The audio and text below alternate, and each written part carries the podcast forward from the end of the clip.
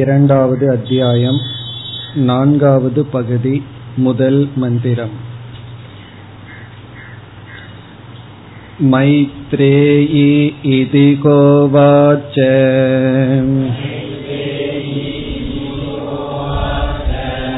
யாக்ஞவல்க்யக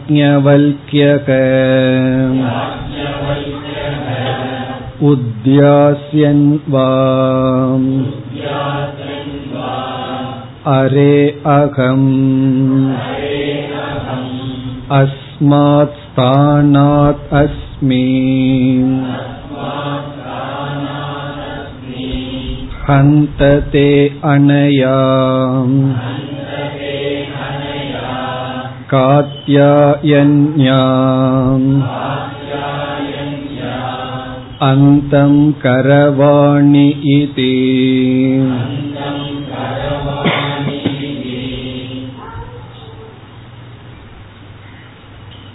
இந்த நான்காவது பகுதிக்கு சங்கரர் கொடுத்த அறிமுகத்தை பார்த்து முடித்தோம். இந்த நான்காவது பகுதி மிக முக்கியமான பகுதி என்று பார்த்தோம்.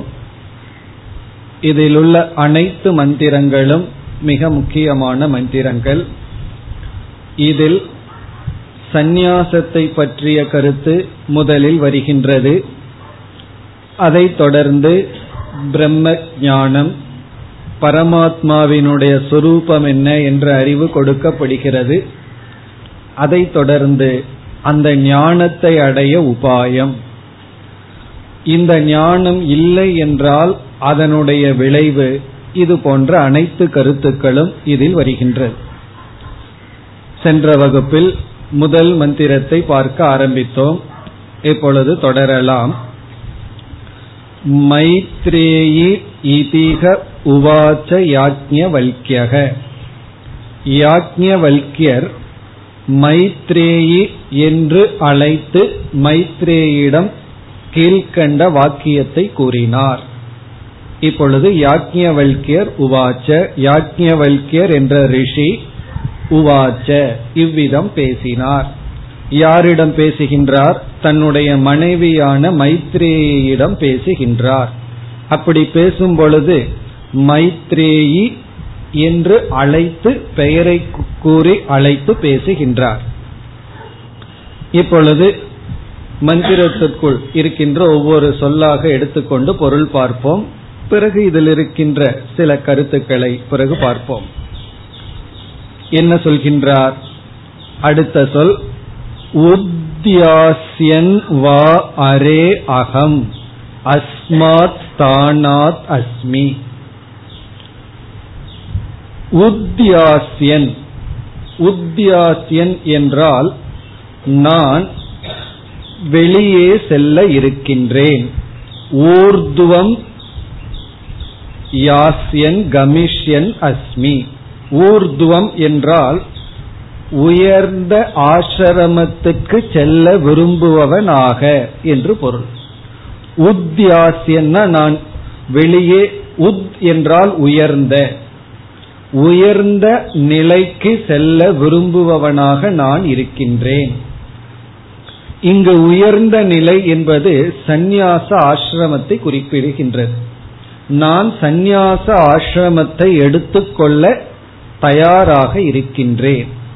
அதாவது உத்யாசியன் என்றால் சந்நியாச ஆசிரமத்தை எடுத்துக்கொள்ள விரும்புபவனாக இப்பொழுது வெளியேறப் போகின்றேன். உத்யாசியன், உத்யாசியன்னா நான் ஊர்துவ ஆசிரமம், ஏன்னா நான்கு ஆசிரமத்தில் பிரம்மச்சரிய ஆசிரமம், கிரகஸ்த, வானப்பிரஸ்த, சந்நியாசம்ங்கிற இடத்துல சந்நியாசம்ங்கிறது ஊர்துவம், உயர்ந்த ஆசிரமம். ஏன்னா அதற்கு மேல் ஆசிரமம் இல்லை. அப்படிப்பட்ட சந்நியாச ஆசிரமத்தை எடுத்துக்கொள்ள விரும்புபவனாக நான் இப்பொழுது வெளியே செல்கின்றேன். அடுத்த கேள்வி வருது, எங்கிருந்து வெளியே செல்கின்றேன்? எந்த இடத்திலிருந்து நான் வெளியே செல்கின்றேன்? அதை குறிப்பிடுகின்றார். அரே அகம் அஸ்மாத் ஸ்தானாத். அஸ்மாத் ஸ்தானாத் என்றால் இந்த ஸ்தானத்திலிருந்து. இங்கு இந்த ஸ்தானம் என்பது இல்லறத்தை குறிக்கின்றது. கிரகஸ்த ஆசிரமாத் ஊர்துவம் கமிஷியன் அஸ்மி, அஸ்மாத்னா இப்பொழுது இருக்கின்ற, ஸ்தானம் அப்படின்னா ஆசிரமம், வாழ்க்கை முறை, லைஃப் ஸ்டைல். இப்பொழுது இருக்கின்ற இல்லறத்திலிருந்து நான் மேலான சந்நியாச ஆசிரமத்தை எடுத்துக்கொள்ள விரும்புபவனாக நான் இப்பொழுது வெளியேற இருக்கின்றேன். அகம் அஸ்மி, அகம்னா நான், அஸ்மாத் ஸ்தானாத் இந்த இல்லறத்திலிருந்து உத்யாசியன் உயர்ந்த ஆசிரமத்துக்கு செல்ல விரும்புபவனாக அஸ்மி இருக்கின்றேன். பிறகு இடையில அரே அப்படின்னு ஒரு சொல் இருக்கின்றது, அதுவும் மைத்ரேயை அழைக்கின்ற முறை. அதாவது ஒரு அன்பா நம்ம வந்து நண்பர்களுக்குள்ள வாடா போடான்னு பேசிக்கிறோம் அல்லவா, அப்படி ஒரு அன்பால பேசுகின்ற வார்த்தை. இப்ப குருவை பார்த்து சொல்கின்ற வார்த்தை அல்ல. இப்ப வாடா போடான்னு சொல்றது போல அரே அப்படின்னு சொன்னா, இப்ப நம்ம தமிழ் லாங்குவேஜ்ல சொன்னா அடியே அப்படின்னு சொல்லலாம். வாடி போடி நல்லா பேசிக்கிறாங்கல்ல பெண்களிடத்தில், அப்படி அரே அப்படிங்கிறது ஒரு கணவன் மனைவியிடம் அன்பாக சொல்கின்ற வார்த்தை. அரே அப்படின்னு அழைக்கிறது. அரே மைத்ரேயி, மைத்ரேயி நான் இந்த ஸ்தானத்திலிருந்து இல்லறத்திலிருந்து மேலான சந்நியாச ஆசிரமத்தை விரும்புவனாக வெளியேறுகின்ற நிலையில் இருக்கின்றேன் அப்படின்னு முதல்ல சொல்ற. பிறகு நம்ம பார்த்தோம் சென்ற வகுப்பிலேயே, யாக்ஞவல்யர் என்ற ரிஷிக்கு இரண்டு மனைவிகள் இருக்கின்றார்கள். ஒரு மனைவியினுடைய பெயர் மைத்ரேயி, இனி ஒரு மனைவியினுடைய பெயர் காத்யாயனி. இப்ப காத்யாயனி மைத்ரேயின்னு ரெண்டு பேர். இப்ப யாக்ஞவல்யர் என்ன செய்ய விரும்புகின்றார், தன்னுடைய அனைத்து ப்ராப்பர்ட்டி சொத்துக்களை சமமாக பிரித்து இருவருக்கும் கொடுத்துவிட்டு இவர் சந்நியாச ஆசிரமத்தை எடுத்துக்கொள்ள போகின்றார். இப்ப தன்னுடைய ப்ராப்பர்ட்டியை எல்லாம் இரண்டு மனைவிகளுக்கு சமமா பிரிச்சுட்டு இவர் வந்து சந்நியாச ஆசிரமத்துக்கு போக போகின்றார். அப்பொழுது என்ன சொல்கின்றார், மைத்ரேயான நீயும் காத்யாயினி என்பவளுக்கும் ஒரு உறவு இருக்கின்றது. அந்த உறவுக்கு காரணமா இருக்கிறது நான் தான். இப்பொழுது நான் என்ன செய்கின்றேன், உங்கள் இருவருக்கும் இருக்கின்ற உறவை துண்டிக்க போகின்றேன். அப்படின்னா என்ன, நான் போனதற்கு அப்புறம் உங்க இருவருக்கு எந்த உறவும் இல்லை. காரணம் என்ன, என்னுடைய நிமித்தமாகத்தான் நீங்கள் வந்து ஒருவரோடு ஒருவர் சம்பந்தம் வைத்துள்ளீர்கள், சம்பந்தப்பட்டிருக்கிறீர்கள். நான் வந்து முறையா என்னுடைய வித்தம் பொருள்களை எல்லாம் உங்கள் இருவருக்கும் சமமாக கொடுத்துவிட்டு செல்கின்றேன். அதனுடைய விளைவாக அதற்கு பிறகு உங்கள் இருவருக்கும் எந்த உறவும் இல்லை. அதை கூறுகின்றார். நான் இப்பொழுது என்ன செய்கின்றேன், ஹந்த, ஹந்த அப்படின்னு ஒரு எக்ஸ்பிரஷன். இப்பொழுது நான் தே அணையா காத்யாயன்யா அந்தம் கரவாணி இதி, அதாவது தேங்கிற இடத்துல உன்னுடைய காத்யாயனி இடம் இருக்கின்ற சம்பந்தத்தை நான் அதை அறுக்க போகின்றேன், அதற்கு ஒரு முடிவு கட்ட போகின்றேன்.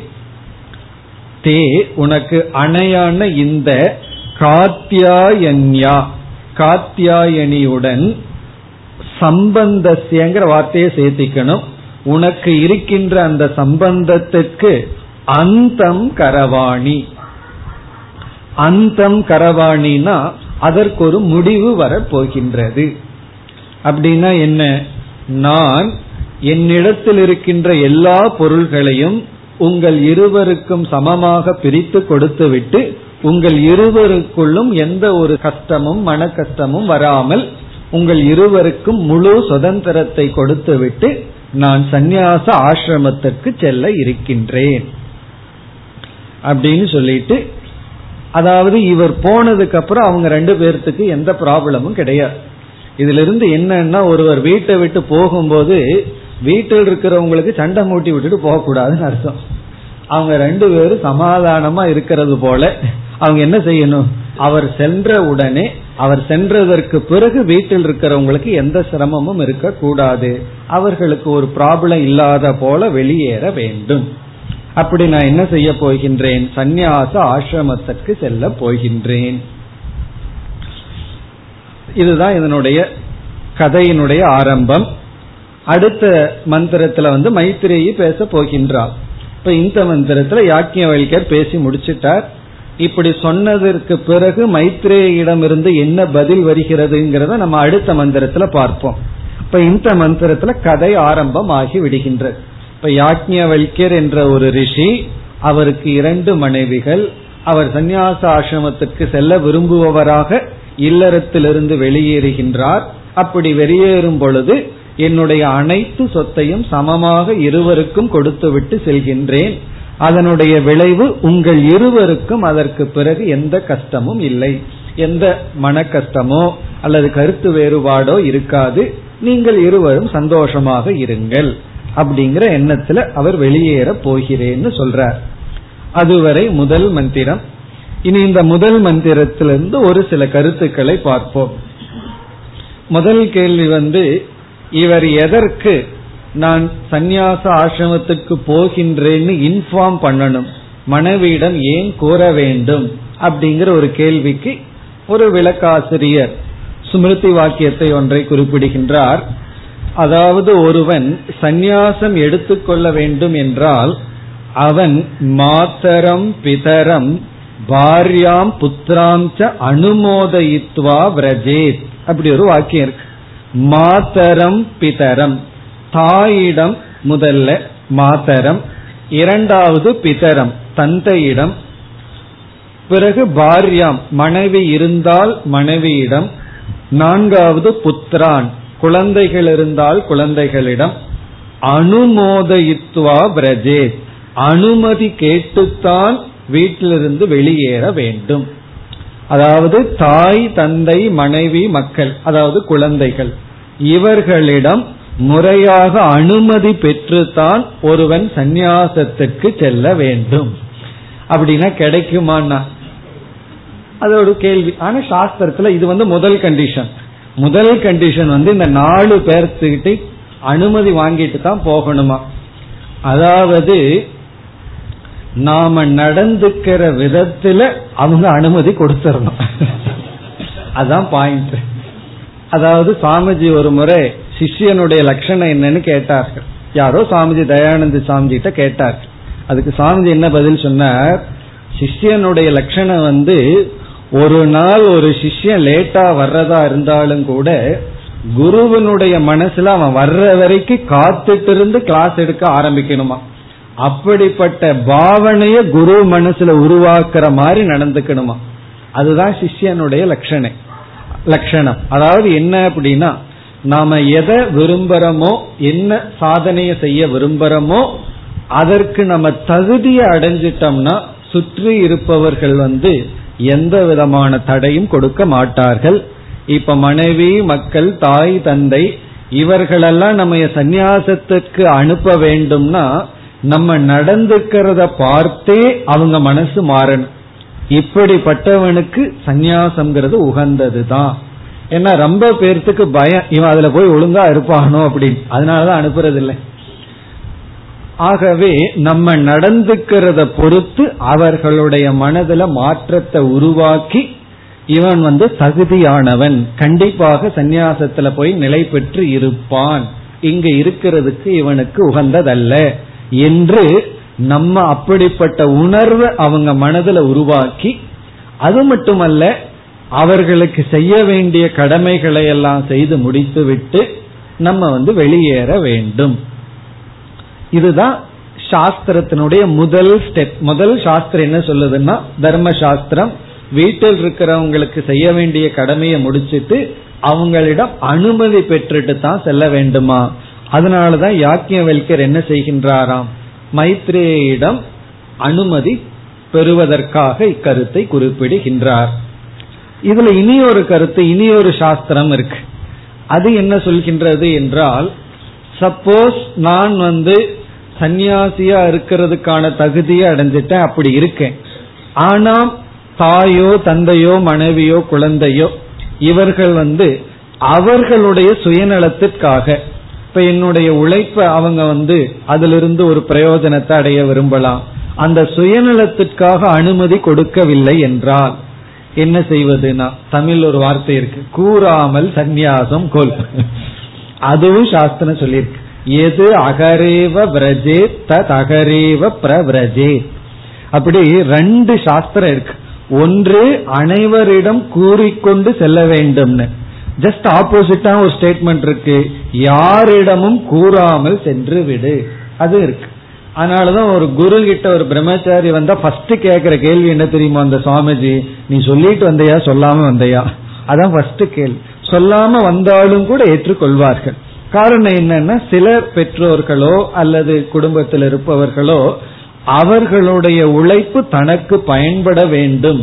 ஏன்னா குழந்தைய ஒரு இன்வெஸ்ட்மெண்ட் மாதிரி நினைச்சிருக்காங்க, நான் வந்து பதினஞ்சு பதினாறு வருஷம் நான் வளர்த்தி வச்சிருக்கேன், நீ பாட்டுக்கு போயிட்டீங்கன்னா ரிட்டர்ன் எப்படி எனக்கு கிடைக்கும் அப்படின்னு சொல்லி அது ஒரு பிசினஸ் மாதிரி சில பேர் நினைக்கின்றார்கள். அவர்களுடைய தனி உணர்வுக்கும் வளர்ச்சிக்கும் சிலர் வந்து அனுமதி கொடுப்பதில்லை. அவ்வளவு தூரம் சுயநலமா இருப்பவர்களிடம் சொல்லாமல் போவது தர்மம், தவறு கிடையாது. ஆனா போய் நிற்கிற அளவுக்கு நமக்கு தகுதி இருக்கான்னு என்னைக்குமே பார்த்திருக்கணும்.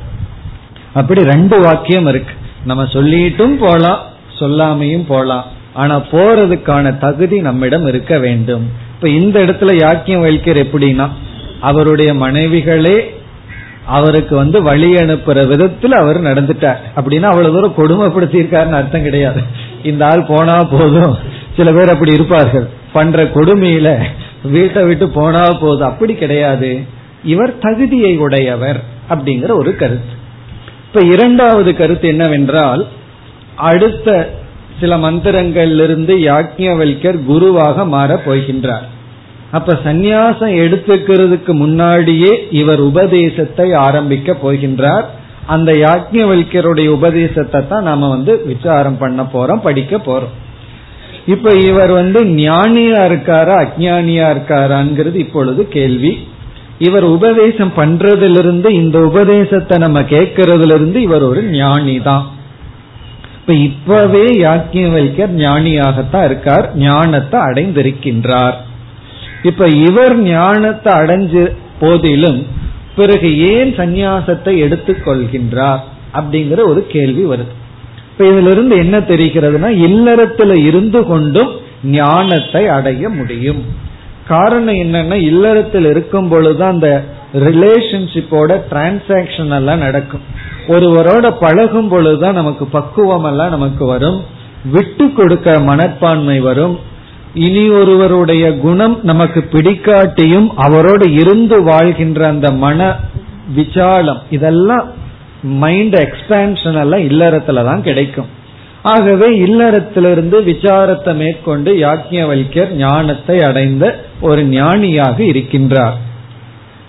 நீ அடுத்த கேள்வி, அப்படி இருக்கும் பொழுது அவர் எதற்கு சந்நியாசத்தை எடுத்துக் கொள்கின்றார் என்றால், அதற்கு பதில் சொல்லப்படுகின்றது, ஞான நிஷ்டைக்காக. தான் என்ன உணர்கின்றார், இல்லறத்துல இருந்து கொண்டு என்னால ஞானத்தை தான் அடைய முடிஞ்சது, ஆனா ஞான நிஷ்டையை அடைய முடியவில்லை. இப்ப ஞான நிஷ்டைனா என்ன அர்த்தம்னா, ஞானத்தினுடைய பலன், ஞானத்தினுடைய பலனை அடைய முடியவில்லை. ஞானம்ங்கிறது என்ன சொல்லுது, நானே அனைத்துமாக இருக்கின்றேன், அதான் சர்வாத்மா பாவம். அதெல்லாம் நம்ம இந்த பகுதியிலேயே பார்க்க போறோம். இப்ப நானே அனைத்துமா இருக்கின்றேன் அப்படின்னு சொல்லிட்டா, இப்ப நான் யாரையும் வெறுக்க கூடாது, எனக்கு வேற யாரையும் பார்க்க கூடாது, பொறாமப்படக்கூடாது, கோபப்படக்கூடாது, குறிப்பா பொறாமப்படக்கூடாது. ஒருவன் வந்து செல்வந்தனா இருந்தா இந்த ஞானம் என்ன சொல்லுது, நானே அவனாக இருந்து செல்வத்தை அனுபவிக்கிறேன். ஒருத்தன் அறிவாளியா இருந்தா, நானே அந்த அறிவாளியா இருந்து அறிவை அனுபவிக்கின்றேன். இப்ப நானே தன்னையே எல்லா இடத்திலையும் பார்க்கின்றோம் என்றால் நம்ம யாரை குறிச்சு பொறாமப்படுறது, யாரை குறிச்சு கோபப்படுறது. ஆனால் இந்த ஞானம் இருந்தும் ஞான நிஷ்டை ஏற்படவில்லை என்றால் ஞானத்தினுடைய பலன் நமக்கு வருவதில்லை. அந்த பலனுக்காக, ஞான நிஷ்டைக்காக யாக்ஞவல்யர் இப்பொழுது சந்நியாசத்தை எடுத்துக் கொள்கின்றார். இப்ப அடுத்த கேள்வி வருது, அப்ப ஞான நிஷ்டைக்கு கண்டிப்பா சந்நியாசத்தை எடுத்தாதான் ஞான நிஷ்டையா, இல்லைன்னா ஞான நிஷ்டை சந்நியாசத்தை எடுக்காம கிடைக்காதான்னு ஒரு கேள்வி வருகின்றது. இதற்கு பதில் வந்து அவரவர்கள் தான் முடிவு செய்ய வேண்டும். சாஸ்திரத்துல இல்லறத்திலிருந்து ஞான நிஷ்டை அடைந்தாருங்கிறதுக்கு ஜனகர் போன்ற உதாகரணமும் இருக்கின்றது. ஆகவே இல்லறத்திலிருந்து ஞானத்தை அடைய முடியும், ஞான நிஷ்டை அடைய முடியும்னு இருக்கு.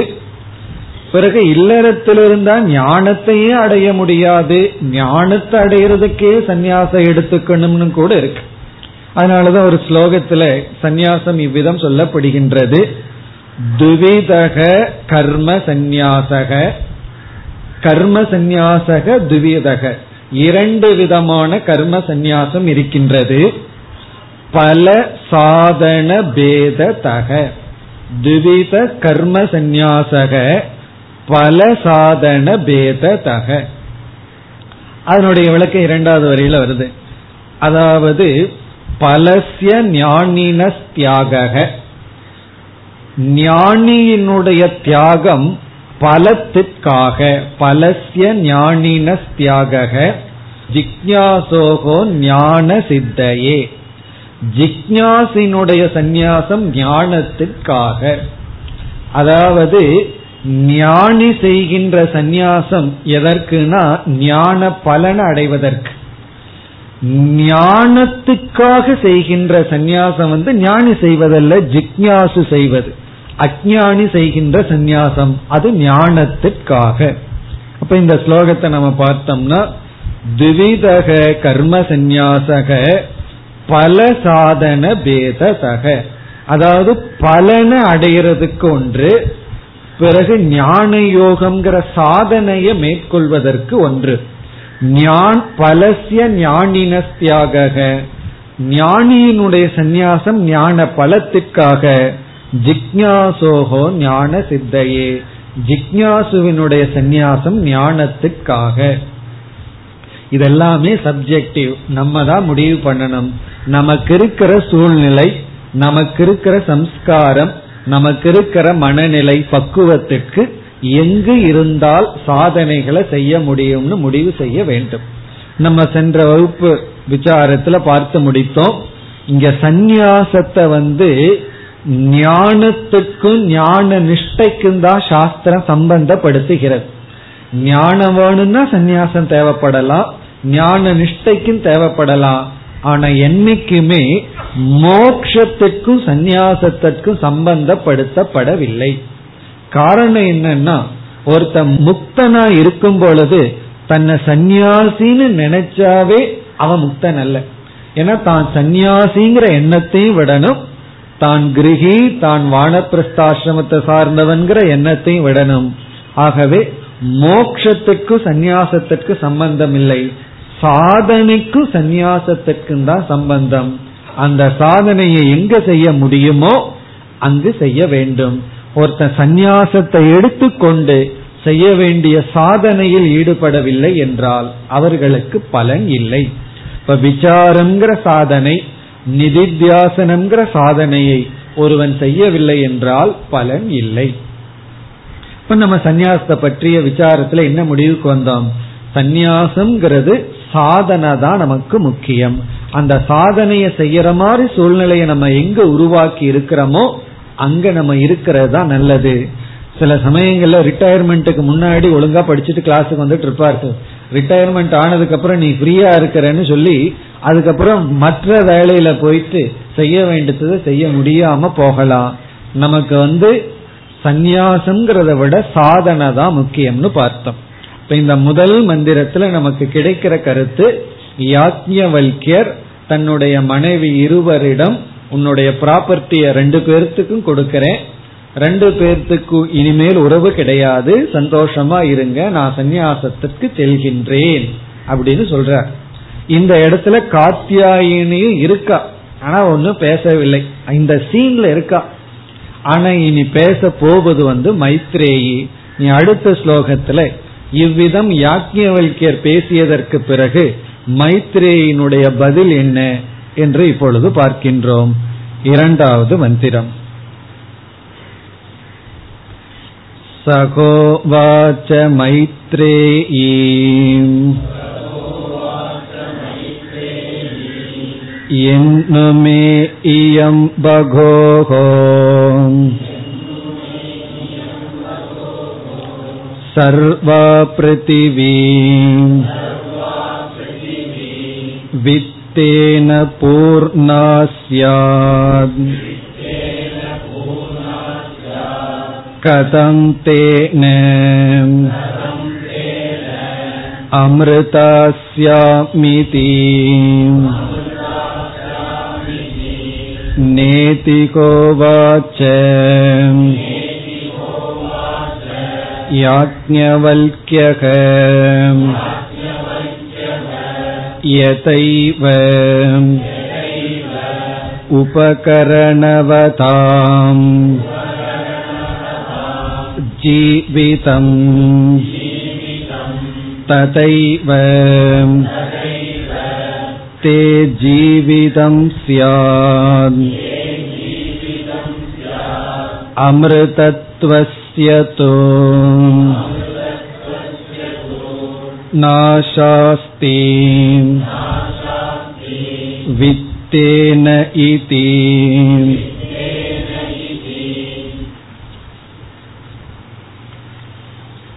சாகோவாச்ச மைத்ரேயி.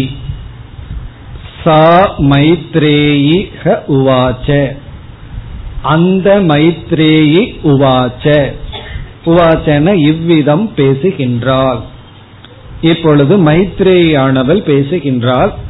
இப்ப மைத்ரேயினுடைய பேச்சிலிருந்து நமக்கு என்ன தெரிய வருகிறது அப்படின்னு பார்க்க போகின்றோம்.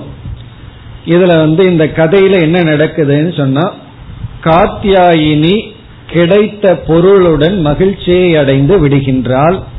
எனக்கு இந்த பொருளே போதும், நீங்க போனா சந்தோஷம்தான், போயிருங்க, எனக்கு இந்த பொருள் ப்ராப்பர்ட்டி எல்லாம் கொடுத்துட்டு போறீங்களே அதுவே போதும் என்று காத்யாயினி பேசாம இருந்து விடுகின்றார். ஆனால் மைத்ரேயி, நீங்க வந்து எனக்கு பொருளை கொடுத்துட்டு செல்கிறீர்கள் என்று சொல்கிறீர்கள், அதை வைத்துக்கொண்டு அவள் ஒரு கேள்வியை கேட்கின்றாள். என்ன கேள்வி அப்படின்னா, நீங்க என்ன பொருளை எனக்கு கொடுக்கிறீர்களோ அது மிக மிக குறைவான பொருள், அது இருக்கிறதுல பாதி தான், பிப்டி பர்சன்ட் தான் வேற கிடைக்குது. மைத்ரேயி ஒன்னு சொல்கின்றால், ஒரு கால் இந்த பூமி முழுவதுமே எனக்கு கிடைத்தால், அது எப்படிப்பட்ட பூமி வர்ணித்து கூறுகின்றால், இப்படிப்பட்ட அனைத்து பொருள்களும் ப்ராப்பர்ட்டி வித்தம் பணமும் எனக்கு கிடைத்து விட்டால் அதனால் நான் மரணமில்லா பெருவாழ்வை அடைய முடியுமா, எனக்கு வந்து அமிர்தத்துவம் கிடைக்குமா அப்படின்னு இப்பொழுது மைத்ரேயி யாஜ்ஞவல்கியரிடம் கேட்கின்றாள். இப்பொழுது பார்ப்போம். சா ஹோ உவாச்ச மைத்ரேயி. சா மைத்ரேயி, அந்த மைத்ரேயி உவாச்ச பேசுகின்றாள். என்னுமே, என்னு அப்படின்னா ஏதி ஒரு கால், என்னு அப்படின்னா ஏதி ஒரு கால், ஒரு சமயம் மே எனக்கு, மே எனக்கு, இயம் இந்த, அடுத்த சொல் பகோஹோ. பகோஹோ அப்படின்னா மைத்ரேயி யாஜ்ஞவல்கியரை அழைக்கின்ற விதம், அதாவது தலைவா இறைவா அப்படின்னு அர்த்தம். அதாவது ஒரு குரு அல்லது மேலானவர்களை அழைக்கின்ற விதம் அப்படி. பகோஹோ இறைவா அல்லது தலைவா மேலானவரே. இயம் இந்த, பிருத்திவி சர்வா பிருத்திவி எல்லா பூமியும், இந்த எல்லா பூமியும், இந்த பிளானட் அப்படின்னு சொல்லிடுற, இந்த பூமி முழுவதும் சியாத் எனக்கு கிடைப்பதாக வைத்துக் கொள்வோம், இந்த பூமி முழுவதும் எனக்கு கிடைப்பதாக வைத்துக் கொள்வோம். நீங்க ஏதோ கொஞ்சம் சொத்தை எனக்கு கொடுத்துட்டு சந்தோஷமா போறேன்னு சொல்கிறீர்கள், ஆனா ஒரு கால் இந்த பூமி முழுவதுமே எனக்கு கிடைத்தால், இயம் இந்த சர்வா பிருத்திவி அனைத்து பூமியும், ஒரு கால் அனைத்து பூமியும் பாலைவனமா இருந்ததுன்னு வச்சுக்குவோமே, என்ன பிரயோஜனம்? அதனால இங்க மைத்ரேயி கூறுகின்றால் பூர்ணேன பூர்ணா ஸ்யாத். பூர்ணம்னா நிறைந்துள்ளது. வித்தம் அப்படின்னா செழிப்பினால், பணத்தினால், பொருளினால். இந்த பூமி முழுவதுமே எந்த பூமியுமே வேஸ்ட் இல்லாம, அதாவது பிரயோஜனம் இல்லாம இல்லாமல் முழுமையாக பயனுடையதாக வித்தேன இந்த பூமி முழுவதும் வித்தத்தினால் பொருளினால் நிரம்பப்பட்டுள்ளது. அப்ப இந்த என்டையர் எர்த், இந்த முழுமையான பூமி, அந்த பூமி முழுவதும் வித்தத்தினால் பொருளினால் நிரம்பப்பட்டு இருக்கின்றது. அது மேஸ்யாத் ஏதி எனக்கு கிடைத்தால், இந்த பூமி முழுவதும் வித்தத்தினால் நிறைந்த இந்த பூமி முழுவதும் எனக்கு கிடைத்தால். இப்பொழுது கேட்கின்றால் கதம் தேன அமிர்தாஸ்யாம் இதி. தேன அந்த பொருளினால், அந்த பூமியினால், அந்த செல்வத்தினால், தேன அதனால், அதாவது செல்வம் நிறைந்த இந்த பூமியினால், அமிர்தாஸ்யாம் கதம் நான் அமிர்த நிலையை அடைய முடியுமா? கதம் ஸ்யாம் என்னால் அடைய முடியுமா? கதம்னா முடியுமா, இஸ் இட் பாசிபிள்?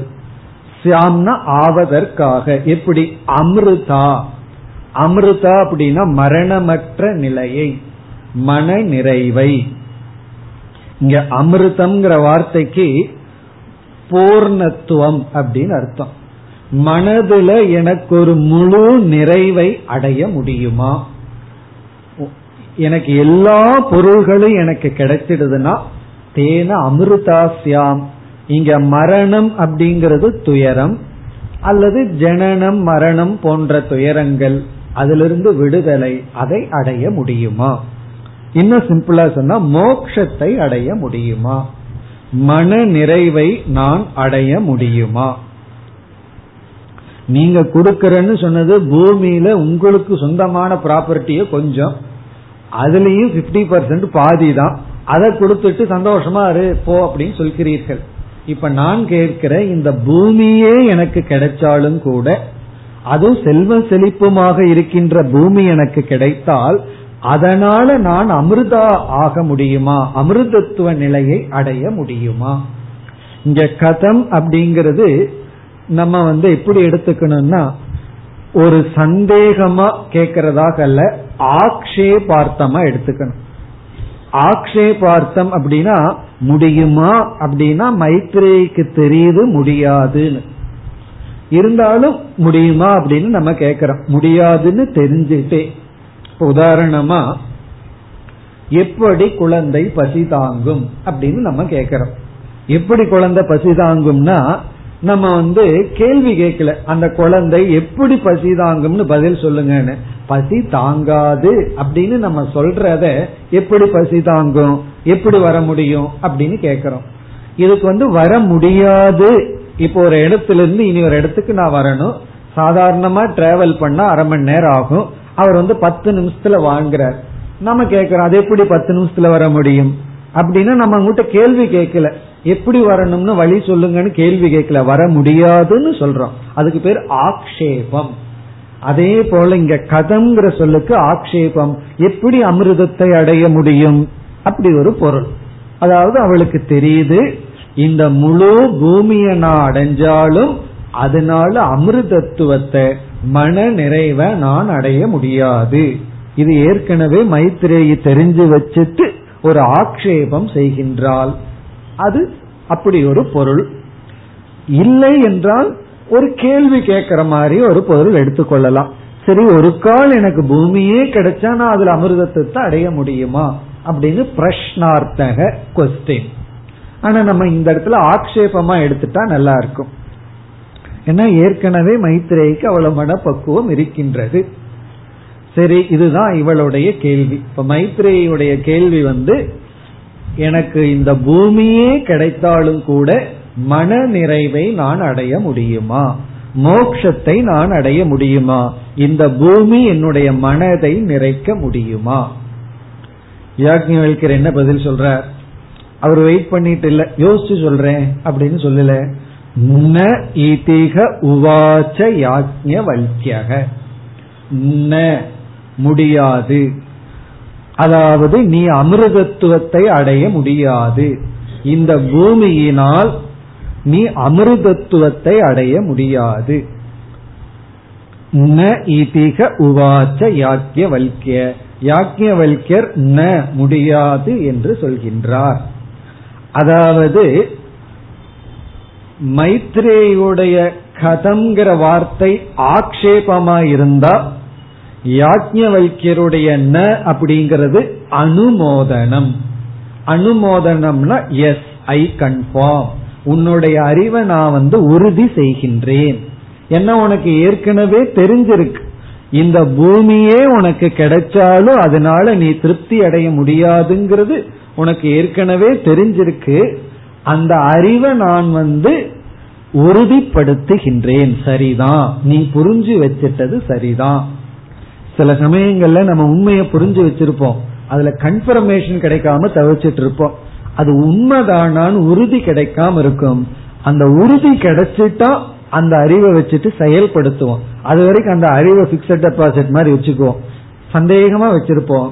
இந்த இடத்துல யாக்ஞவல்யர் உறுதிப்படுத்துகின்றார், ஆமா உண்மைதான், உன்னால வந்து உன்னுடைய மனதை நிறைக்க முடியாது, எப்படி இந்த பூமியே உனக்கு கிடைத்தாலும்.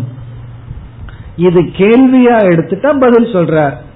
சப்போஸ் மைத்ரேயிக்கு தெரியல, ஒரு சந்தேகம் இருக்கு, ஒரு சமயம் எல்லாமே சொத்து நமக்கு கிடைச்சிட்டா சந்தோஷமா இருந்துருவோமோ அப்படின்னு ஒரு சந்தேகமா இருந்தா யாக்ஞவல்யர் பதில் சொல்றார், ந கிடையாது, பூமியே உனக்கு கிடைச்சாலும் எவ்வளவு சொத்து உனக்கு பணம் கிடைச்சாலும் நீ திருப்தியாக இருக்க முடியாது, அதாவது மோட்சத்தை அடைய முடியாது. இனி மீண்டும் யாக்ஞவல்யரே பேசுகின்றார். அதுக்கு அடுத்த மந்திரத்துலதான் மைத்ரேயி பேச இருக்கின்றால். இப்ப யாக்ஞவல்யர் என்ன சொல்றார்? இப்ப வந்து பணம் நமக்கு கிடைச்சா, ப்ராப்பர்ட்டி சொத்தெல்லாம் நமக்கு கிடைச்சா அதனால மனநிறைவை அடைய முடியாதுங்கிறது உண்மைதான். ஆனா எத்தனையோ பேர் அதுக்குத்தான லட்சியமா அலைந்து கொண்டு இருக்கின்றார்கள். எல்லாருமே பொருளை சேர்த்திக்கணும், பணம் சேர்த்திக்கணும்னு தானே அலைந்து கொண்டு இருக்கின்றார்கள். அப்போ பொருள் எல்லாம் இருக்கிறவனுடைய நிலை என்ன? பொருள் எல்லாம் எனக்கு இருந்தா என்னுடைய வாழ்க்கை எப்படி இருக்கும்? இப்ப வந்து எனக்கு ப்ராப்பர்ட்டி ஜீரோ, எங்கிட்ட பணமே கிடையாது, ஒரு மாசம் வேலை செஞ்சா அதுக்கு கூலி கிடைக்குது, அதை வச்சுட்டு வாழ்ந்துட்டு இருக்கேன். பிக்ஸடு ப்ராப்பர்ட்டி அசட்னு எனக்கு கிடையாது. சப்போஸ் எனக்கு அதெல்லாம் இருக்குன்னு வச்சுக்குவோமே, வாழ்க்கை எப்படி இருக்கும்?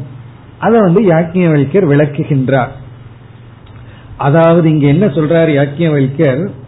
ஒருவனுக்கு ஒரு பொருளும் இல்லாம இருந்தாலும், ஒருவனுக்கு எத்தனையோ பொருள்கள் இருந்தாலும், பணக்காரனா இருக்கான், பணக்காரனா செல்வந்தனா இருக்கான், அவனுடைய ஜீவிதம் எப்படி இருக்கும்னு நீ பார்த்தீனா அவனும் சம்சாரியாகத்தான் இருக்கின்றான்.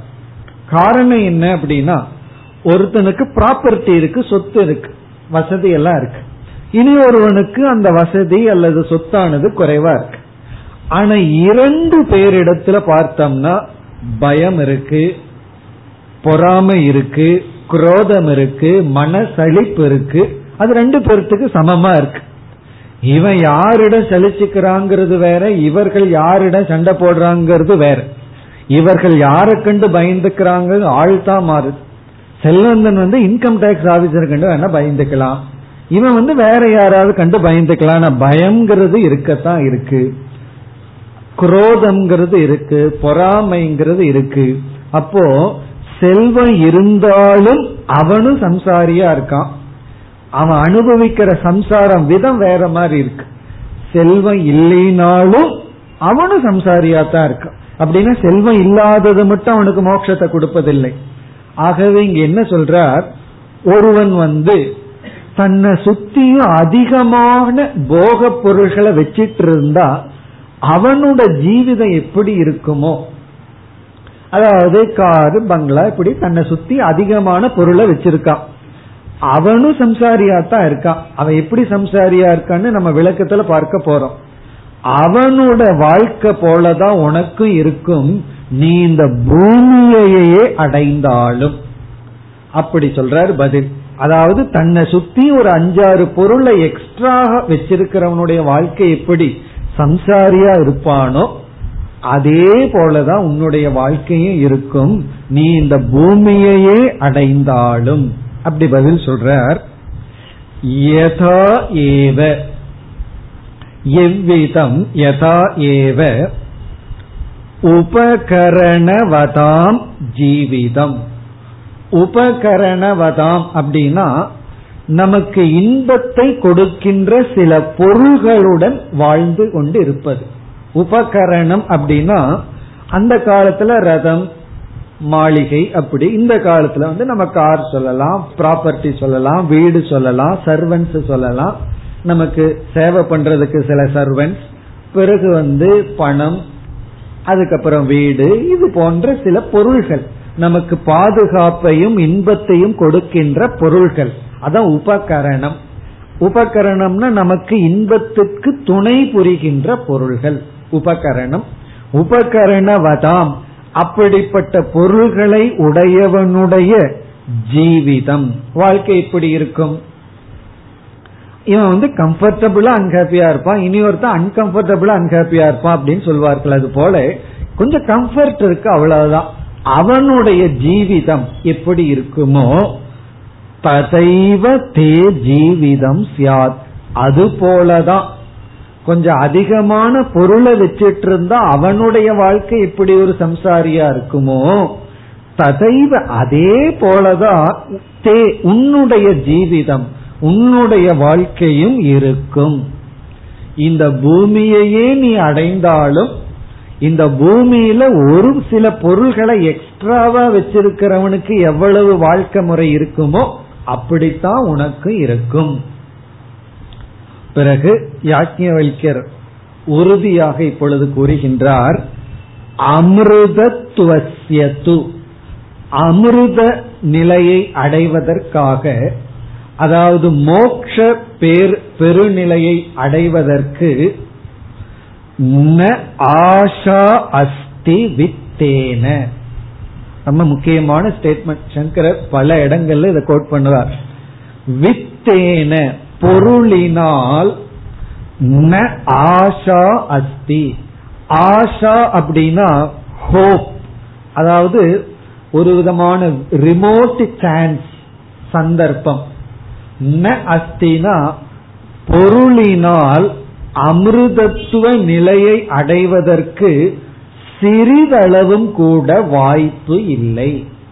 நாட் ஈவன் ரிமோட் சான்ஸ் அப்படிங்கிற அமிர்தத்துவத்தை பணத்தினால அடையிறதுக்கு ரிமோட் சான்ஸும் கூட கிடையாது. ந ஆஷா, ஆஷானா அதுல கொஞ்சம் ஒரு கோப்பும் கூட வச்சுக்காதேன்னு சொல்ற. எதை அடையிறதுக்கு? அமிர்தத்துவத்தை அடையிறதுக்கு. எதன் மூலமா அடையிறதுக்கு? வித்தேன, வித்தத்தினால். வித்தம்னா பணம், பொருள், செல்வம். செல்வத்தின் மூலமாக மனதை நிறைப்பதற்கு வாய்ப்பே கிடையாது. நான் வந்து செல்வத்தின் மூலமா என்னுடைய மனசை நிறைச்சிருவேங்கிற ஹோப் கொஞ்சம் கூட வச்சுக்காத அப்படின்னு சொல்ற. இதுதான் உறுதிப்படுத்துகின்றார். இப்ப இந்த அறிவு ஏற்கனவே மைத்திரேக்கு இருந்ததுனாலதான் இந்த கேள்வியே வந்துள்ளது. இந்த அறிவு இல்லாம இருந்ததுன்னா கொடுத்த ப்ராப்பர்ட்டி போகுதுன்னு வாங்கிட்டு போயிருப்பான். ஆனா அவளுக்கு ஏற்கனவே இந்த அறிவு இருக்கிறதுனால இப்படி ஒரு இமேஜின் பண்ணி ஒரு கேள்வியை கேட்கின்றாள். ஒரு கால் செல்வ செழிப்புமாக இருக்கின்ற இந்த பூமியே எனக்கு கிடைச்சா நான் அமிர்தத்துவத்தை அடைய முடியுமா? அதற்கு பதில் முடியாது. ஒரு கால் உனக்கு அந்த செல்வம் வந்தால் தனக்கு இன்பத்தை கொடுக்க சில பொருள்களை மனிதர்கள் சம்பாதிச்சு வச்சிருக்காங்க, அவர்களுடைய வாழ்க்கை எப்படி இருக்குமோ அப்படித்தான் இருக்கும். உன்னுடைய வாழ்க்கையும் அப்படித்தான் இருக்கும். இதுல பேரெல்லாம் சொல்வதை பார்ப்போம், நான் எல்லாம் சம்பாதிச்சுட்டேன், என்னை சுத்தி எல்லாம் இருக்கு, ஒன்னே ஒன்னு இல்லைன்னு சொல்லுவார்கள். கேள்விப்பட்டிருப்பீங்களோ, நிம்மதி ஒண்ணுதான் இல்லை அப்படின்னு சொல்லுவார். சுத்தி எல்லாம் இருக்கா, ஆனா நிம்மதி ஒண்ணு இல்லை. ஏன்னா பொருள் வந்தாச்சு, மக்கள் வந்து விட்டார்கள், எல்லாம் வந்தாச்சு, ஆனா ஒன்று நிறைவு இல்லை. அப்படி பொருளை சேர்த்திருக்கான், மனதுல நிறைவை அடையவில்லை, அவனுடைய வாழ்க்கைய போலதான் இருக்கும். இதுதான் என்னுடைய டிரான்ஸ்லேஷன். இப்ப வந்து அமிர்தத்துவஸ்ய ந ஆசாஸ்தி வித்தேன அந்த வாக்கியத்தை நம்ம எடுத்துட்டு விசாரம் செய்வோம். இப்ப வித்தேன வித்தத்தினால் பொருளினால் அமிர்தத்துவத்தை அடைவதற்கு ஆஷா அஸ்தி ஹோப்பே கிடையாது, வாய்ப்பே இல்லை. இதனுடைய அர்த்தம் என்ன? பொருளினால் மோட்சத்தை அடைய முடியாது. சரி, பொருளினால வேற என்ன அடைய முடியும்னா நமக்கு இன்பத்தை கொடுக்கிற சில பொருள்களை சேர்த்து வைத்து கொள்ளலாம், அவ்வளவுதான் பண்ணலாம். இந்த வார்த்தைக்கு இப்பொழுது நாம் விளக்கத்தை பார்க்க ஆரம்பிப்போம். இப்ப வித்தம் அப்படின்னா பொருள், இந்த காலத்துல கரன்சி, கவர்மெண்ட் அடிக்கிற பணம். இந்த பணத்தினால நம்ம என்ன வாங்க முடியும், பணத்தினால எதை சாதிக்க முடியும் அப்படின்னு ஃபர்ஸ்ட் நம்ம எடுத்துட்டோம். அப்படின்னா இத சொல்லவே வேண்டாம், பணத்தினால என்ன வாங்க முடியும்னு கேக்குறீங்களா? என்ன வேணாலும் வாங்கலாம்னு எல்லாம் சில பேர் சொல்வார்கள், என்ன வாங்க முடியாதுன்னு திருப்பி கேட்டுருவார்கள். எதை வேணாலும் பணத்துல வாங்க முடியுமே, அப்படி இருக்கும் பொழுது நீங்க என்ன இப்படி கேட்கிறீர்கள் அப்படித்தான் கேட்பார்கள். பணத்தினால என்ன வாங்க முடியும் அப்படின்னா நம்ம வந்து இப்போ மூன்று சொல்ல பார்க்கிறோம். ஒன்று போக்தா, இரண்டாவது சொல் வந்து கரணம், மூன்றாவது போக்யம் அப்படின்னு மூணு சொற்கள். போக்தா அப்படின்னா அனுபவிப்பவன், உன்னை என்ஜாய் பண்றவனுக்கு பேரு போக்தா. கரணம் அப்படின்னா இந்த போக்தா என்ஜாய் பண்றதுக்கு, அனுபவிக்கிறதுக்கு கருவியாக இருப்பது. இந்த என்ஜாய்மெண்ட்டுக்கு பேரு போகம், என்ஜாய்மெண்ட்டுக்கு பேரு போகம். போக்தா கருவியின் மூலமாக போகத்தை அனுபவிக்கின்றான். இப்ப வந்து கண்ணு வந்து கருவியா இருக்கு. போக்தா ஒருவன், இன்பத்தை அனுபவிப்பவன். கண்ணு மனம்ங்கிற ஒரு கருவியின் மூலமாக போகத்தை அனுபவிக்கிறான். இங்க போக்யம் அப்படின்னா என்ன? அனுபவிப்பதற்கு உதவியாக இருக்கின்ற சாதனம். அது என்ன? டெலிவிஷன் எடுத்துக்குவோம். அப்ப போக்யம் அப்படின்னா டெலிவிஷன். கரணம்ங்கிறது நம்முடைய இந்திரியம், கண்கள், பிறகு மனம், ஒரு பகுதியான மனம். போக்தாங்கிறது அதை அனுபவிப்பவன். இப்ப இதுல இந்த வித்தம் எதை வாங்கும், வித்தத்தினால நம்ம எதை அடைய முடியும் அப்படின்னா போகியத்தை நம்ம அடையலாம். வித்தம் போகிய பிராப்தி சாதனம். போகிய பிராப்தினா என்ன? என்னென்ன பொருள்கள் நமக்கு இன்பத்தை கொடுக்குமோ அந்த பொருள்களை அடையலாம்.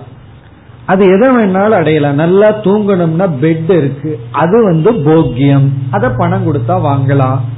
நல்ல உணவு, அதை பணம் கொடுத்தா வாங்கலாம். பிறகு புஸ்தகங்கள், அதை வாங்கலாம். பிறகு வந்து பீப்புள், ஆட்கள். பணம் இருந்ததுனாவே கூட்டம் கூடிடும், பார்ப்போம். பணம் போயிடுதுன்னா காக்கா போன மாதிரி எல்லாம் ஓடி போயிடுவார்கள். அப்போ ஆட்கள் சுத்தி இருப்பார்கள். இப்போ இந்த வித்தம் வந்து என்ன பண்ணும்னா போக்கிய வஸ்துக்களை எல்லாம் வித்தத்தினால வாங்க முடியும். பணத்தை வாங்கலாம், அதாவது பெட் வாங்கலாம், வீடு வாங்கலாம், கார் வாங்கலாம், உணவை வாங்கலாம், புஸ்தகங்களை எல்லாம் வாங்கி வைக்கலாம். சில பேர் வீட்டுல போனோம்னா எத்தனையோ புஸ்தகத்தை வாங்கி வச்சிருப்பாரு. அதுல வந்து ஒரு புஸ்தகத்தை எடுத்து இப்படி பிரிச்சு பார்த்தீங்கன்னா தெரியும், இடையில வந்து பேப்பர் ஒட்டிருக்கு, அது கூட கிழிஞ்சிருக்காரு.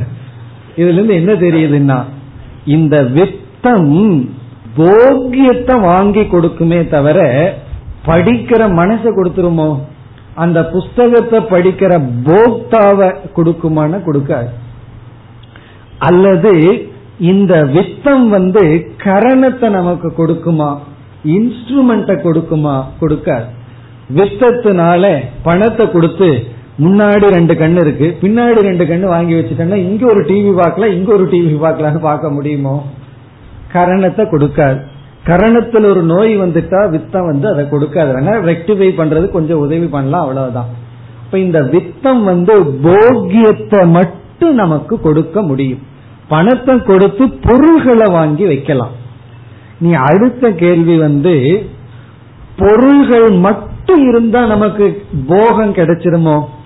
பொருள்கள் மட்டும் நம்ம சுத்தி இருக்கு, அந்த பொருள்கள் மட்டும் இருந்தா நமக்கு இன்பம் கிடைக்குமான்னு கிடைக்காது. காரணம், ஒரு பெரிய செல்வந்தன் இருக்கான், அவன் செல்வந்தனுடைய வீட்டுல மாளிகையில எத்தனையோ சர்வன்ஸ் இருக்காங்க, அவங்கள சுத்தியும் போக்கியம் இருக்கே, பட் அவங்க அனுபவிக்க முடியறது இல்லையே. இப்ப இதுல இருந்து என்ன தெரியுதுன்னா, நம்ம சுற்றியும் பொருள்கள் மட்டும் இருந்தா நம்ம அதை அனுபவிக்க முடிவதில்லை. நாம போக்தாவாக இருக்கணும், கரணமும் நமக்கு இருக்கணும். நம்ம போக்தாவா இருந்தா தான் அனுபவிக்க முடியும். பிறகு அதுக்கு இன்ஸ்ட்ருமெண்ட் நமக்கு தேவை. நம்ம சுத்தியும் பொருள் இருந்துட்டா சில பேர் இந்த ஃபேன்சி ஸ்டோர்ல இருக்க சந்தோஷமா இருக்கணும், ஏன்னா அவன் சுத்தி எல்லா பொருளும் வச்சிருக்காங்க, பட் அவன் சந்தோஷமாவா இருக்கான்? அப்படி இல்லையே. சுத்தி பொருள் இருக்கு, பட் அவன் இல்ல, போக்தாவா அவன் இல்ல. அத பணம் கொடுத்து வாங்கிட்டு போய் அனுபவிக்கிறவன் இனி ஒருத்தனா இருக்கான். அப்ப பொருள் நம்ம சுத்தி இருக்கிறது ஒண்ணு. இங்க யாக்கியம் வலிக்கிற என்ன பண்ணிருக்கார் தெரியுமோ, உனக்கு பணம் இருந்தா பொருளை சேர்த்து வச்சுக்கலாம்னு சொல்றாரு. அவ்வளவுதான், பொருளை சேர்த்து வைத்து கொள்ளலாம். அவனுடைய ஜீவிதம் எப்படி இருக்குமோ அப்படித்தான் இருக்குங்கிறார். இப்ப வித்தத்தினால எதை அடைய முடியும்ங்கறத இப்ப பாக்கிறோம். எதை அடைய முடியும்? போக்கிய வஸ்துக்களை சேர்த்தி கொள்ளலாம். இனி அடுத்தது, இங்க வித்தம்ங்கிறதுக்கு இனி ஒரு அர்த்தமும் இருக்கு. வித்தம் கர்ம கேதுகு. முதல்ல வந்து வித்தம் வந்து போக்கியமான பொருளை அடைகிறதுக்கு காரணம்னு பார்த்தோம். பணம் இருந்தா இன்பத்தை கொடுக்கிற, போகத்தை கொடுக்கிற பொருள்களை சேர்த்து வைக்கலாம், முதல் பாயிண்ட். இரண்டாவது கருத்து, பணம் இருந்தா செயல்ல ஈடுபட முடியும். வித்தம் கர்ம சாதனம். இங்க வித்தம்ங்கிறதுக்கு கொஞ்சம் டெக்னிக்கல் மீனிங் ஆயிடும். அதாவது வித்தம் அப்படின்னு சொன்னா வெறும் பணம் மட்டுமல்ல, நம்முடைய உடல், ஆரோக்கியம், அறிவு எல்லாமே வித்தம் ஆயிருது. அதாவது நம்ம எந்த பிரான்ச் ஆஃப் நாலேஜ், எந்த சயின்ஸ படிக்க விரும்புவோம், எந்த அறிவு அடைஞ்சா பணம் அதிகமா சம்பாதிக்க முடியுமோ அதைத்தான் அடைவோம். கொஞ்ச நாளைக்கு முன்னாடி ரெண்டு மூணு பேர் எல்லாம் என்ன செய்தார்கள், மெடிக்கல் காலேஜ்ல சீட் கிடைச்சாலும் இன்ஜினியரிங் காலேஜ்ல கிடைச்சா அங்க போயிருவார். ஏன்னா கால்குலேட் பண்ணி பார்க்கிறாங்க, குயிக்கா பணம் கிடைக்கிறது என்ன, இன்ஜினியரிங்ல தான் பணம் கிடைக்குது. இப்ப வருத்தப்படுவாங்க, அது வேற பிரச்சனை. அப்படி ஒரு காலத்துல நினைத்தார்கள். காரணம் என்ன, எந்த அறிவு இப்போதைக்கு பணத்தை அதிகமா கொடுக்குமோ அந்த அறிவுக்கு தான் நம்ம போறோம், அந்த அறிவுக்கு தான் காஸ்ட் அதிகம். பிஏ ஹிஸ்டரிக்கு நீங்க எவ்வளவு பணம் கட்டணும், அதுக்கெல்லாம் ரொம்ப குறைவு தானே, என்ன உடனே என்ன வேலை கிடைச்சிட போகுது. அப்படி அப்போ நம்முடைய ஞானம் அதுவும் வித்தம், நம்மிடத்தில் இருக்கிற ஸ்கில், கலை அதுவும் பணம், இது எல்லாமே வித்தம்னு இங்கு பொருள் எடுத்து கொள்ளப்படுகிறது. அப்ப வித்தம் அப்படின்னு சொன்னா வெறும் கவர்மெண்ட் அடிக்கிற கரன்சி நோட்டு மட்டுமல்ல, நம்ம அடைஞ்சிருக்கிற ஞானம், நம்ம இடத்துல இருக்கிற ஸ்கில், இந்த கலை அறிவு இருக்க இருக்கத்தான் நம்ம செயல்பட முடியும். நமக்கு ஒரு திறனும் இல்லை அப்படின்னா என்ன பண்ண முடியும், நம்மால செயல்ல ஈடுபடவே முடியாது. அப்போ நமக்கு வந்து அறிவு, அறிவு ஒரு செல்வம், நம்மிடத்தில் இருக்கிற கலை திறன் அதுவும் ஒரு விதமான செல்வம். இந்த செல்வம் எல்லாம் நம்ம கிட்ட இருந்தால் நம்ம என்ன பண்ணுவோம், கர்மத்துல ஈடுபடுவோம், உழைப்புல ஈடுபடுவோம். அப்ப வித்தம் வந்து வெறும் கரன்சி நோட்டு பொருளை வாங்குது, நம்ம கிட்ட இருக்கின்ற அறிவு, இளமை, பிறகு உழைப்பு, ஆரோக்கியம், இது எல்லாமே செயல்ல ஈடுபட்டு கர்மத்தில் ஈடுபட செய்கிறது. அப்ப வித்தம் என்ன செய்ய வைக்கும்னா கர்மத்தில் நம்மை ஈடுபடுத்தும். இப்ப பணம் என்னெல்லாம் நம்ம செய்யுதுன்னு இப்ப பாக்கிறோம். பணம் வந்து இருந்தா சும்மா இருப்போமா, ஏதாவது பொருளை வாங்கி வச்சுக்குவோம், சும்மா இருக்க மாட்டோம், எங்காவது போவோம், எதையாவது செய்வோம். பணமே இல்லைன்னா பேசாம ஆள் உட்கார்ந்துட்டு இருப்பார், சிவனேன்னு உட்கார்ந்துட்டு இருப்பாரு. பணம் கைக்கு வந்ததுன்னு பாருங்க, அதனாலதான் பாருங்க சம்பளம் வாங்கின ஃபர்ஸ்ட் பதினஞ்சு நாள் ஆளையே பிடிக்க முடியாது, வீட்டிலேயே இருக்க மாட்டாரு, எங்காவது சுத்திட்டு இருப்பாரு. ஏன்னா பணம் இருக்கு, இருக்கிற வரைக்கும் அவர் கர்மத்திலேயே ஈடுபட்டு இருப்பார். ஒன்னா எதையாவது வாங்கிட்டு இருப்பார், இல்ல அப்படின்னா எதையாவது செயல்பட்டு செயல்ல ஈடுபட்டு கொண்டிருப்பார். அப்ப வித்தத்துக்கு ரெண்டு சாத்தியம் இருக்கு. ஒன்னு போக்கிய பொருள்களை நமக்கு வாங்கி கொடுக்கும், இரண்டாவது கர்மத்தை நம்மை ஈடுபடுத்தும். இதுதான் பணத்துல நம்ம அடைய முடியும். பணத்தை வச்சு இந்த ரெண்டு பண்ணலாம். அதனாலதான் பார்த்தீங்கன்னா பணம் இருக்கிறவன் என்னைக்குமே கொஞ்சம் பிஸியா இருப்பான், ஏதாவது பண்ணிட்டு இருப்பான்.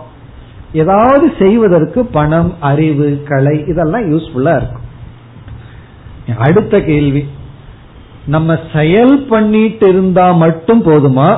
நம்ம சுற்றி பொருள்கள் மட்டும் இருந்தா நாம போகத்தை அனுபவிக்க முடியுமா? கண்டிப்பா முடியாது. போகத்தை அனுபவிக்கிறதுக்கு நம்ம ஒரு போக்தாவா இருந்தாக வேண்டும். இந்த கர்மம் நம்ம என்ன பண்ணோம் அப்படின்னா, கர்மத்தினுடைய பலன், நாம கர்மம் செய்யும் பொழுது நம்ம கர்த்தாவா இருப்போம், அதாவது செயல்படுபவனா இருப்போம், கர்த்தாவா இருப்போம். கர்த்தாவா இருக்கின்ற நாம் வித்தத்தினுடைய துணை கொண்டு கர்மத்தை செய்தா அந்த கர்மத்தினுடைய பலன் நம்மைய போக்தாவாக மாற்றும். நம்மைய போக்தாவாக மாற்றது கர்ம பலன். கர்மம் தான் நம்மைய போக்தாவா மாற்றும். ஒரு உழைப்ப நம்ம மேற்கொண்டாதான் அந்த உழைப்பு வந்து நமக்கு அந்த உழைப்பினுடைய பலனை அனுபவிக்கிறதுக்கு காரணமா இருக்கும். அப்போ வித்தம், பணம் நம்ம என்ன பண்ணும்னா போக்கியத்தை வாங்கும், கர்மத்துல ஈடுபடுத்தும், போக்தாவா வச்சிருக்கும். இதுதான் வித்த சாத்தியம். பணத்துல இதெல்லாம் நம்ம அடையலாம். ஆனா இந்த போக்தாவிடம் மனதில் இருக்கின்ற குணம் இருக்கே, பொறாமப்படுற குணம், கோபப்படுற குணம், பிறகு வந்து இப்படிப்பட்ட குணம், இதையெல்லாம் வித்தம் மாத்தாது. பணம் வந்து இதையெல்லாம் மாத்தாது. நம்ம மனசில் இருக்கின்ற என்னென்ன சம்ஸ்காரம் இருக்கோ, குணம் இருக்கோ, அதை பணம் மாற்றாது. அது மட்டுமல்ல, நாம நம்மைய வந்து பணம் போக்தாவாகவே வச்சிருக்கும். சாஸ்திரம் என்ன சொல்லுதுன்னா, நீ போக்தாவா இருக்கணும்னு விரும்பறையே அதுதான் சம்சாரம். எப்படின்னா, நான் இப்ப திருப்தியா இல்லை, நான் இதை அனுபவிக்கணும் அனுபவிக்கணும்ங்கிறது தானே போக்தா. அப்ப என்னுடைய மனதில் இருக்கின்ற நிறைவின்மையினுடைய வெளிப்பாடு தானே நான் போக்தாவா இருக்கணுங்கிற ஆசை. நான் இதை அனுபவிக்கணும், அதை அனுபவிக்கணும், இதை சாப்பிடணும், இதை பண்ணணும்னு ஒரு உந்துதல் ஏன் இருக்கு? மனசுல ஒரு நிறைவின்மை. நிறைவின்மையினாலதான் நான் போக்தாவா இருக்கேன். இந்த வித்தம் என்ன பண்ணுது, என்ன போக்தாவாகத்தான் வச்சிருக்கே தவிர இந்த பணம் நிறைவின்மைக்கு அட்ரஸ் பண்றதே இல்லை. இந்த நிறைவின்மையான நான் நிறைவின்மையானவனாகவே இருந்துட்டு இருக்கேன். வேற இடத்துல சங்கர சொல்வார், இந்த வித்தம் சம்சாரத்தை அதிகப்படுத்துதே தவிர சம்சாரியா இருக்கிற நம்மை மாற்றுவதில்லை. இப்ப பணம் நம்மைய போக்தாவா வச்சிருக்குமே தவிர சம்சாரியா இருக்கின்ற நான் தான் போக்தாவா இருக்கேன், அந்த சம்சாரிய மாற்றாது. அதனால என்ன பதில்? வித்தேன அமிர்தத்வஸ்ய ந ஆஷா அஸ்தி. மேலும் அடுத்த வகுப்பில் விளக்கத்தை பார்ப்போம். ஓம் பூர்ணமதః பூர்ணமிதம் பூர்ணாத் பூர்ணமுதச்யதே பூர்ணஸ்ய பூர்ணமாதாய பூர்ணமேவாவசிஷ்யதே. ஓம் சாந்தி சாந்தி சாந்தி.